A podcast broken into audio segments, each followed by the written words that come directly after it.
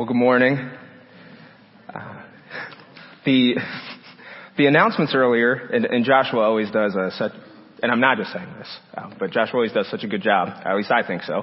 Uh, you are all free to disagree and let him know about it. But um, the way he described the kids made it sound like it's a zoo back there, and I was thinking to myself, you know, it's not a great look as the one responsible for it all, and it, it really isn't so bad. But then, you know, we, we dismiss the kids and, and, uh, kind of looks like a zoo. So, um, but in, in all honesty, it's, I, I love my, you know, the time I get to spend back there I love and I, I hope the other volunteers do too. And, um, like Joshua said, just trying to tighten some things up, clean some things up, uh, getting back to whatever normal looks like now in the year 2022. Um, Anyway, we'll go ahead and get into the uh, scheduled programming here. Um, in the mid 1960s, a, uh, a little band from Liverpool, England, recorded a song that is still making waves today. Uh, if you're familiar with music at all, you might be thinking that I'm talking about the Beatles, and I am not. If I was talking about the Beatles, I would have to say uh, well, they recorded lots of songs. Lots of songs in the 60s that are still making waves. Uh, as a matter of fact, there was a movie about their music not too many years ago. Um, but the little band in Liverpool that I'm talking about uh, is probably one you've not heard of. I would not have heard of them otherwise. Uh, and as I come to it, I'm not even sure I'm pronouncing it right. Uh, it's Jerry, or perhaps Gary, Gerry and the Pacemakers. Uh, and the song I was referring to, that I am referring to, is their 1963 chart-topping single, You'll Never Walk Alone. The song was originally written for the 1945 musical Carousel, which, fun fact, if you are into musicals at all, is written by the same men who wrote Oklahoma and The Sound of Music.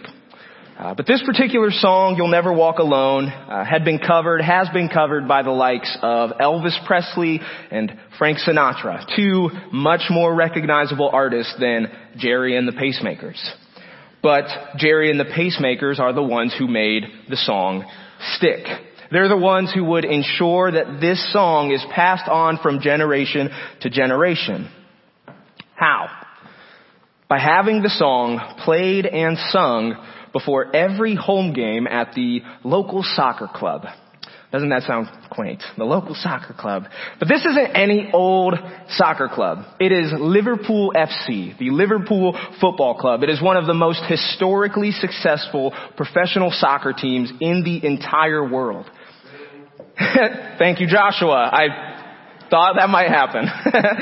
every home match, every home match, Liverpool Stadium with a capacity of over 50,000 people raises its voice to sing these words. It says, when you walk through the storm, hold your head up high and don't be afraid of the dark. At the end of a storm, there's a golden sky and the sweet silver song of a lark. Walk on through the wind, walk on through the rain, though your dreams be tossed and blown. Walk on, walk on with hope in your heart, and you'll never walk alone. You'll never walk alone. Hearing a crowd that large, 50,000 people, sing You'll Never Walk Alone is a moving experience. Maybe I'm just an emotional guy. I, I kind of am. But I, I, it really is moving. It's enough to make you believe it. And who doesn't want to believe that? Who doesn't want to believe that they're not alone. Maybe I'm not alone. Maybe you're not alone. Because the fact is, nobody really wants to be alone. No matter how introverted you might be and how much you might joke about not liking people, none of us want to be alone. Sooner or later, you're going to want, you are going to need someone to walk with you. There are storms in this life that will overtake you if you are an island. There are burdens in this life that you will not be able to lift or move on your own. This morning we are continuing our series on the Gospel of John. Last week, Pastor Ben preached on John 11 and today we will be looking at John 15. If you're curious about what happened to John 12, 13, and 14, well, we looked at those passages last fall in a series focused on the truly, truly statements of Jesus. And now, because the Gospel of John is just too good, we are circling back to cover the things that we missed. In John 15, we're going to see Jesus encourage, assure his disciples that they are not alone. And that you and I, we are not alone. Jesus is with you. Your Christian brothers and sisters are with you. And the Holy Spirit is with you. But before we go any further, let's pray. Dear Heavenly Father, thank you for Sunday mornings. Thank you for the opportunity to gather with your people uh, and to worship you, um, to be drawn into your presence, God, uh, in the midst of busy schedules, chaotic schedules, the good, the bad, the ugly, the normal, the mundane. Um, God, on Sundays, shake us out of that and help us to see you uh, with fresh eyes and to um, take that with us as we go through our weeks, God. But I pray that this morning, as we turn to your word, that it would be effective, that uh, you would speak clearly through me, and that through the power of your Holy Spirit, you would uh, work on each one of us to conform us to your Son, God, to make us more like you, um, to build us up and strengthen us and equip us. Uh, Father, I pray that um, wherever we're coming from this morning, again, the highs, the lows, um, we would understand that we don't have to set those things aside, that we can bring them to you. And as we, again, turn to your word and consider the good things you have to say to us, I pray that we would be encouraged where we feel weak, that we would be challenged where we're in error, where we need to be challenged, where we need to be pushed. Um, but most of all, God, I just pray that we would grow to love you more and love one another more as a result of studying your word. It's in Jesus' name I pray. Amen.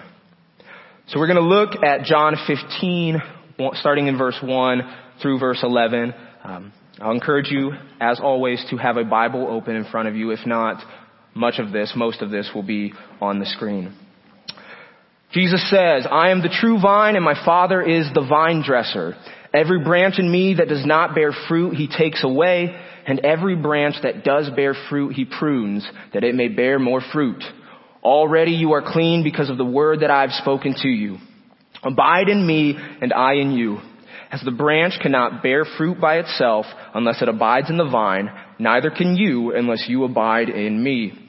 I am the vine, you are the branches. Whoever abides in me and I in him, he it is that bears much fruit. For apart from me, you can do nothing. If anyone does not abide in me, he is thrown away like a branch and withers, and the branches are gathered, thrown into the fire and burned. If you abide in me, and my words abide in you, ask whatever you wish, and it will be done for you. By this my Father is glorified that you bear much fruit and so prove to be my disciples. As the Father has loved me, so have I loved you. Abide in my love. If you keep my commandments, you will abide in my love just as I have kept my Father's commandments and abide in His love. These things I have spoken to you, that my joy may be in you, and that your joy may be full. There are many, many good, interesting, and important things for us to consider uh, from those verses. But first, I want to show how they fit into the story that John is telling. Because after all, the Gospel of John is more accurately called the Gospel of Jesus according to John. John isn't just showing us the bare facts. He's not simply playing history back to us. He's giving us his very own account of the good news of Jesus' life. Like a good documentary, John is taking historical events, real events, and fitting them together with an overarching narrative. He is framing the stories into one larger story so that we might come to certain conclusions. Good documentaries do this. They show you and tell you the truth in a way that compels you into some larger truth. Now in John 15, the pace of John's storytelling has slowed way down. Way, way down. The first 12 chapters of John cover three years of John's life and ministry. But beginning in chapter 13 through the rest of the book in 21, John covers what amounts to maybe a couple of weeks. And chapters 13 through 19 are going to focus on just 24 hours. Now in these final 24 hours, Jesus gathers together his disciples for one last private lesson. And it's here that Jesus washes his disciples' feet. It's here that he dismisses Judas and Judas slips into, into the night, setting in motion Jesus' triumphant demise. And most importantly for our purposes this morning, it's here where Jesus tells his disciples that he's leaving. John 14 verse 1 captures the emotion of that room well. Jesus says, let not your hearts be troubled. The disciples are troubled. And why shouldn't they be? Why wouldn't they be troubled? Yes, we know what Jesus meant, but they didn't. They didn't understand when he talked about his death. And because they didn't understand when he talked about his death, they sure didn't have a clue about the resurrection. In fact, the disciples probably just thought Jesus was going to up and leave and travel to some other country without them. In John 7, Jesus tells a different group that he's going to leave and they won't be able to follow him. And that is exactly what they think. Say, where's he going to go? He's going to go to some other country? All of this does seem a little ridiculous. Why would Jesus travel to another country and leave his disciples behind? Without the benefit of hindsight, knowing what we know of the cross and knowing what we know of the empty tomb, Jesus leaving the disciples doesn't make a lot of sense. But we do know the cross and we do know the empty tomb and his leaving does make sense and it is happening. So Jesus, as told by John in chapters 14, 15, and 16, is preparing his disciples for his departure. And while they don't quite get it, Jesus assures them that they will not be alone. But he doesn't just say, don't worry, you're not going to be alone. He doesn't say, don't worry, I will be with you. Instead, he tells his disciples what they must do in order to not be alone. And the first, most important thing they must do is repeated over and over in these verses. The disciples must abide in Christ. Now to get at the meaning of abiding in Christ, we need to consider the, the metaphor, the illustration that Jesus uses. Jesus says that He is the true vine. His Father is the vine dresser and His disciples are the branches. What's relevant to this illustration is not where the vine is planted, or how long it's been around, what other plants are in the garden, the amount of fruit it yields, or even what the fruit is used for. The focus of the metaphor is on the life-giving property of the vine and the response of the branches, whether or not they bear fruit. Now whether or not the branches bear fruit is determined by their relationship to the vine. It's a fairly simple question. Are the branches in or are they out? Are the branches in the vine or not? There is a literal, physical, visible, traceable connection between the vine and the branches. And it's this connection that the vine uses to send life into the branch. It's this life that not only sustains the branch, but allows the branch to bear fruit. Now, consequently, if the branch is cut off, it's going to wither and die. If you disconnect the branch from its source of life, it will inevitably suffer and be good for nothing but kindling. So to abide in Christ is to be nourished by Him in such a way that our life brings forth the fruit of God honoring good works. And the way we do that, the way we abide and bear fruit is through obedience to His commandments. As a matter of fact, there's a, a, a cool wordplay that is lost in translation in the first couple verses in John 15, 2 and 3 that I think will help make this point. If you didn't know, the New Testament was originally written in Greek, and so when it gets translated into English, there are things that just get lost. Uh, and actually, I have a, I think a helpful example of this from a few nights ago. My boys and I, we watched this movie called Ron's Gone Wrong. You don't need to know anything about the movie at all except its title, Ron's Gone Wrong. Part of the reason that title, at least in my opinion, sticks is that repeated sound. Ron, on, on, on. Ron's gone wrong. Right? So the movie ends. It was a fine movie. Whatever. Movie ends, we let the credits roll because the credits always have some fun catchy song. And I'm getting the boys ready for bed, and I happen to walk by the TV and I look up and it's showing the Spanish credits. And the Spanish title of the movie is Ron da Error. Not quite as catchy as Ron Gone Wrong. Right? There's something lost in that. It means the same thing, but there's something missing. There's some level of understanding that we lose. That happens in translation. And sometimes it's a bit silly, like Ron's gone wrong. Other times it can really help us understand something like scripture. So in verse 2, Jesus says that every branch that does bear fruit is pruned. Now for the sake of simplicity, let's just say that the word translated prune is kathero, because I don't want to embarrass myself trying to pronounce Greek words. Right, so when we get to verse 3, we have prune, kathero. When we get to verse 3, all of a sudden we're talking about being clean, which can be jarring. What is, what's this doing here? And, and what we don't realize is that the word for prune and the word for clean are the same word. They are both kathero. Right? So what's this have to do with bearing fruit? Well, pruning is the process of cutting away excess from a plant to ensure good, healthy growth where you want it. And the Father prunes those who bear fruit. The Father cuts away the excess to make sure that you are taking the shape that He wants you to take and bearing fruit where He wants you to bear it. And the way He prunes you, the way He cleans you, is through the Word that Jesus speaks. Yes, we are cleansed of our sin, and the Bible says much about being cleaned in that way. And, and, yes, that is part of this pruning process. You are cleaned, you are pruned in order to bear fruit. This is God's work in you. As Christians, I believe we need to, we need to get away from this idea that God's law is only good for making us feel rotten. That God's law is only good for condemning us. Yes, if we hold up the law to ourselves as a mirror, we will surely see that we fall short. 100%. If we try to live by the law, we live by faith in Jesus Christ. And that faith in Jesus Christ compels us to abide in Him and keep His commandments.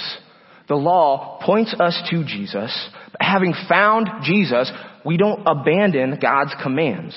We uphold them through the power He gives us as we abide in Him. As we abide in Him, we abide in His Word, we abide in His love, which we aren't even touching on, except to say that His commands are love. When we abide in those things, we bear fruit. And these things are meant to inspire joy in us by assuring us that we are not alone that while Jesus might be physically absent, His life-sustaining and fruit-generating power in our lives is not. Christ's connection to the disciples, His connection to you and to me is as real and as life-giving as the connection between a vine and its branches. The 23rd Psalm tells us that God leads us in paths of righteousness.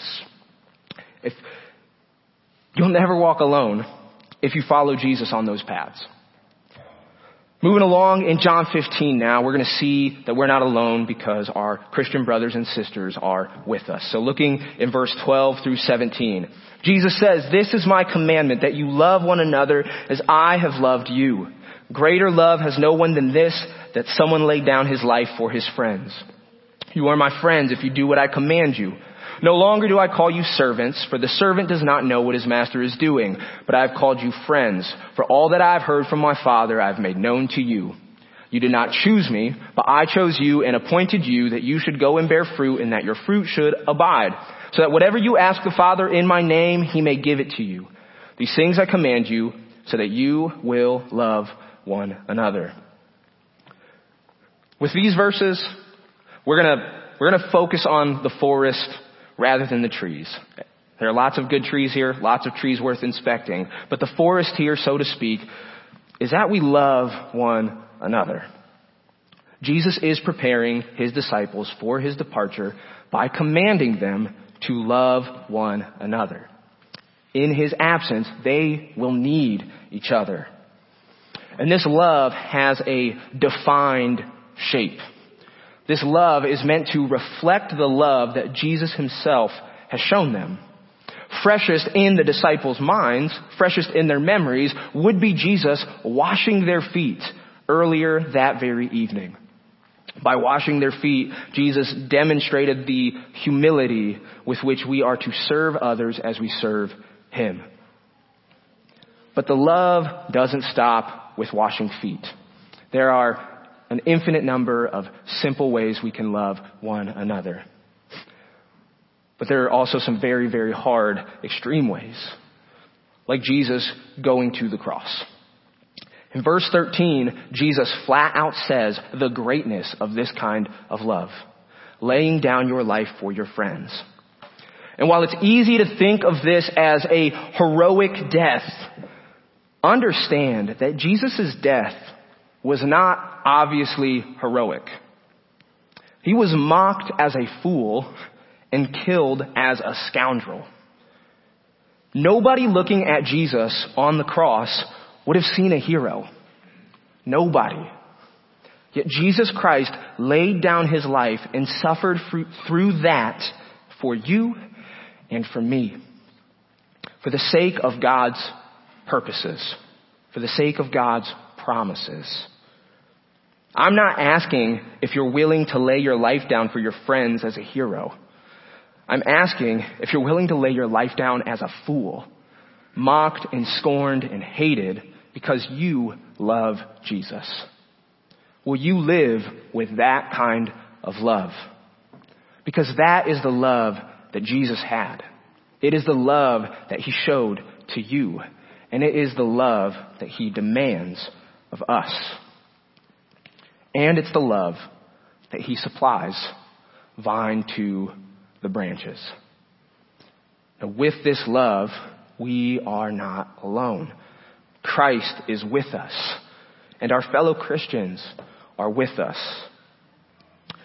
Lastly, the Holy Spirit is with us. So let's jump ahead to verses 26 and 27.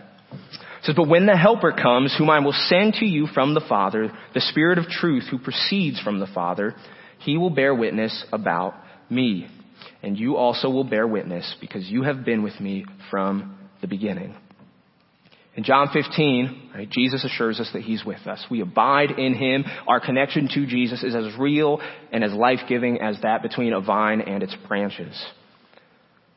He then goes on to tell us that we have each other. We have the love of each other, supporting one another to carry on and to encourage and equip one another. And then finally here he says the Holy Spirit is with us. And actually this assurance comes out maybe a little more clearly in John 14 and 16. Uh, in John 14, Jesus says that the Spirit will dwell with you and be in you. In John 16 verse 7, Jesus says, It is to your advantage that I go away, for if I do not go away, the Helper will not come to you. But if I go, I will send him to you. Jesus doesn't abandon his people. He doesn't leave them without help or resources. And the help that the Holy Spirit provides fits perfectly with everything else Jesus has said. The Spirit comes to bear witness about Jesus. In John 14 verse 26, Jesus says that the Holy Spirit will teach us all things and bring to remembrance all that I have said to you. As the Holy Spirit, by clarifying the words of Jesus that we don't understand, and by bringing to mind the words that we might have forgotten. And through this process, the Father is pruning us, cleaning us, preparing us, sanctifying us to bear fruit in the vine of His Son for the benefit of His people and for the world. Our comfort and hope and encouragement is the Trinity at work. It is the Father, the Son, and the Spirit at work in me, and the Father, Son, and Spirit at work in you, and the Father, Son, and Spirit at work in all of us together. So yes, Jesus is leaving. But if you abide in Him, you will never walk alone. He will be with you. His people will be with you and His Spirit will be with you. Now this far, this sermon has been um, a sermon on comfort and encouragement, or at least I hope it has. Uh, because I believe that this passage is a passage that is meant to comfort and encourage us. Uh, but I want to avoid offering something overly generic, or, or maybe it's not so much I don't want to be generic, but that I want to be more specific, because I think John 15 is more specific. Right? The comfort of John 15 is not for lost dogs or lost jobs or even lost loved ones. The Bible is full of comfort for those situations. Jesus gives us comfort in those situations. The gospel is applied to those situations. But this here, John 15, is comfort for the battle.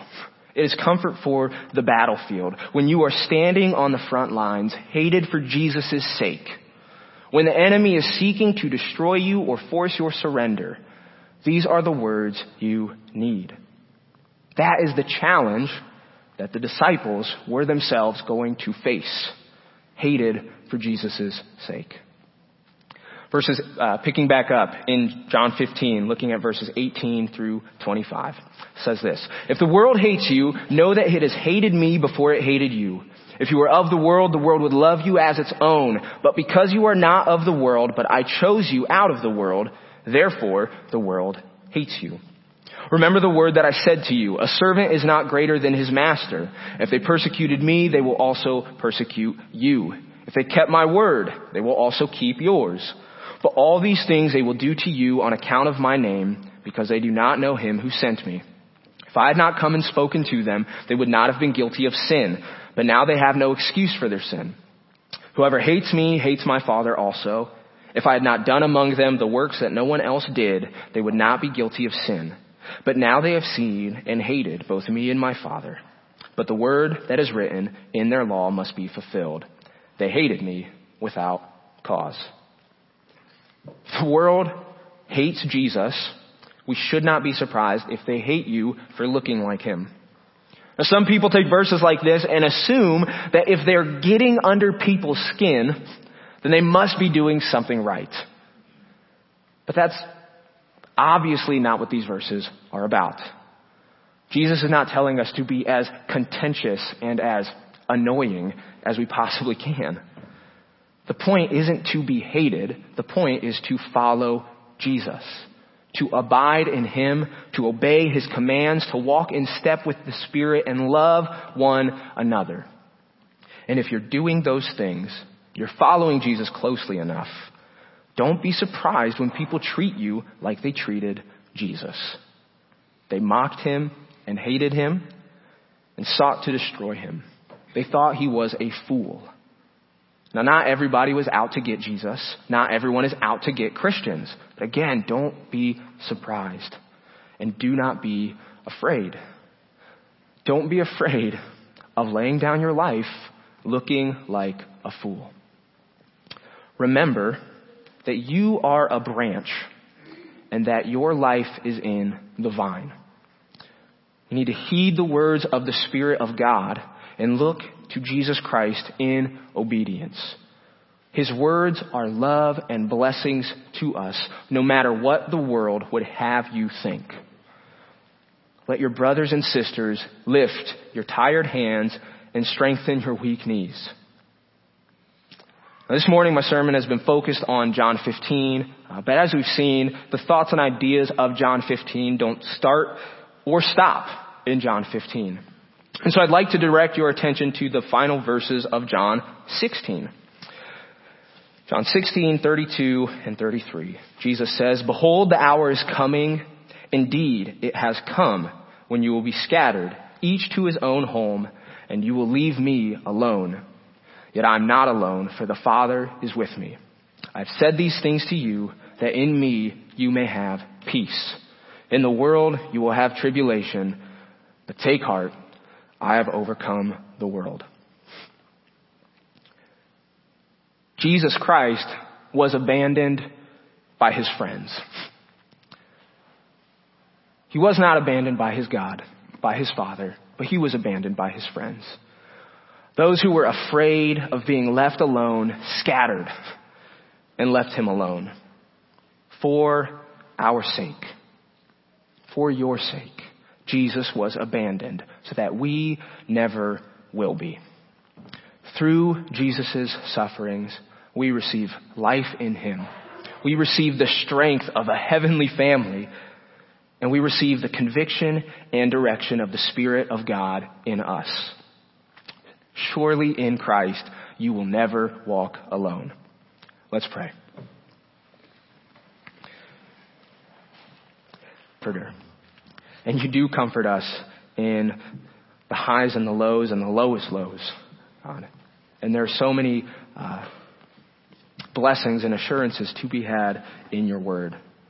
Um, but help us to not grow uh, naive or complacent. Um, we do have an enemy prowling like a lion, seeking to destroy us. And if we think about that for very long, it, it ought to frighten us some. God, but we should know and we can know that we're not alone. That through your word, through faithfulness to you, through trusting in you, obeying you, we are as connected to you as a branch to its vine. God, and as we are connected to you, we are connected to a heavenly family who is equipped with your strength and with your spirit uh, to press on, to encourage each other, to lift each other, to bear one another's burdens. Um, God, as we mentioned a little bit, to lift our voices together and make the things believable when they're hard to believe. God, I pray that you would um, strengthen us and equip us uh, in light of John 15 uh, and in light of a, a, changing world um, to boldly and faithfully be willing to look like fools because we love you. Be willing to be mocked and ridiculed and scorned just like Jesus for the sake of you and your promises and your goodness. Father, we love you. Uh, we thank you. Thank you for your son Jesus who makes anything and all of this possible. It's in his name we pray. Amen.